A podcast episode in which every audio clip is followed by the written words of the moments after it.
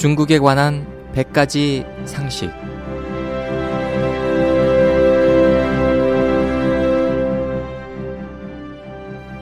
여러분 안녕하십니까? 중국에 관한 100가지 상식 홍승일입니다. 7억 위안. 이것은 2004년 아테네 올림픽에서 중국이 하나의 금메달을 따기 위해 지불한 대가입니다.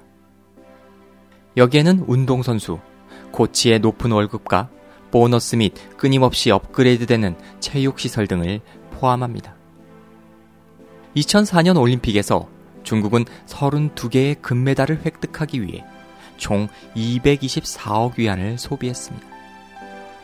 이 천문학적인 숫자는 400만 대학생들의 1년 학비를 다 합친 것에 해당합니다. 만약 이 돈을 교육에 투자했다면 수천만에 달하는 빈곤 가정의 자녀들을 지원할 수 있었을 것입니다. 하지만 이보다 더 큰 대가는 금메달 배후에 극심한 부패가 숨어 있다는 것입니다. 매번 올림픽을 개최하기 전이나 또는 올림픽 기간에 많은 중공 관원들은 답사를 구실로 외국에 나가 공금을 뿌리고 다니는데 1인 평균 20만 위안을 당진합니다. 중공 관원으로 이뤄진 이른바 올림픽 시찰단이 실제로 시합을 관전하는 경우는 드물고 중국 운동선수를 응원하는 것은 더욱 보기 어렵습니다. 이들은 한 번에 보통 10여 개 국가를 답사하는데 체육시설과는 거의 관련이 없습니다.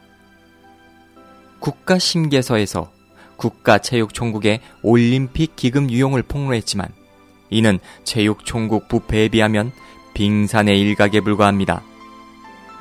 북경 올림픽은 중공 탕관들이 자신의 이익을 챙길 수 있는 하늘이 내린 기회였습니다.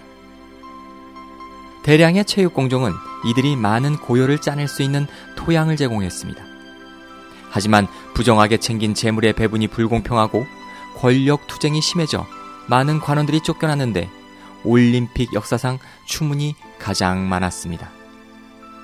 이 외에도 중공 당국은 해외 유학에서 돌아온 많은 인재들을 버려두고 적어도 10만 명에 달하는 관리들을 영국에 파견해 영어 공부부터 시작해 전면적인 트레이닝을 받게 했습니다.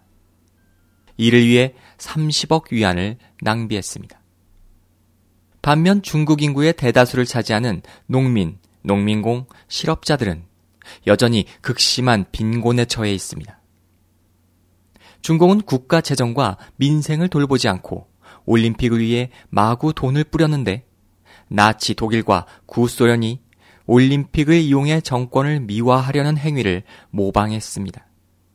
정권을 모방해 체면을 살리고 국내의 모순과 초점들을 외부로 전이시키며 내부적인 민중 박해를 덮어 감추는 동시에 대외적으로도 중공 정권의 어두운 본질을 덮어 감췄습니다.